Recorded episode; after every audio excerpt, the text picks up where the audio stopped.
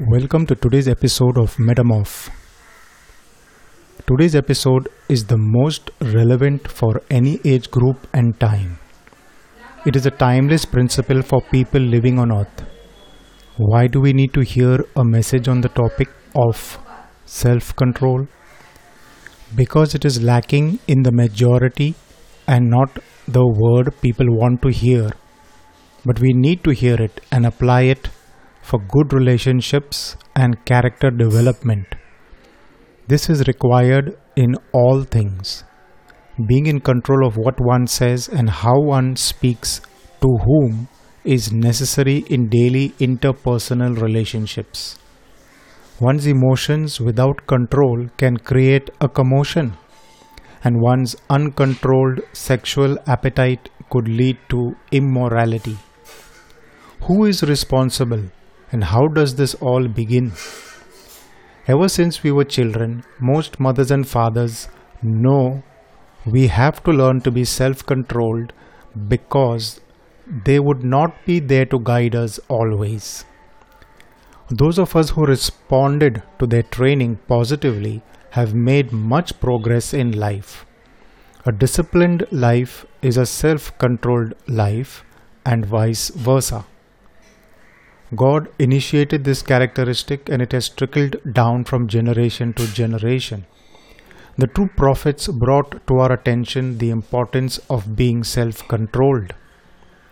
Self control is not difficult to understand, only easily breakable. In the kingdom of God, we should come to an understanding of our limits or boundaries. There are physical boundaries and there are mental boundaries. Mental ones are difficult to ascertain or establish because each personality and upbringing is involved. Depending on the solidity of the boundary, the line is not easily crossed.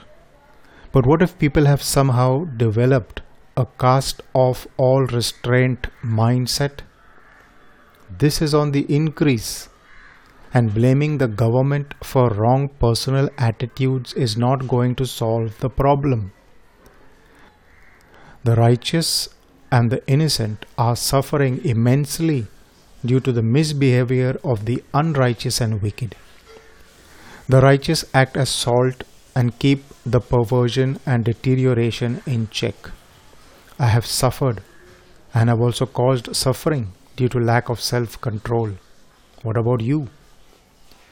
Jesus didn't use the word self control but spoke about it in this way If any man come after me, let him deny himself, take up his cross daily, and follow me.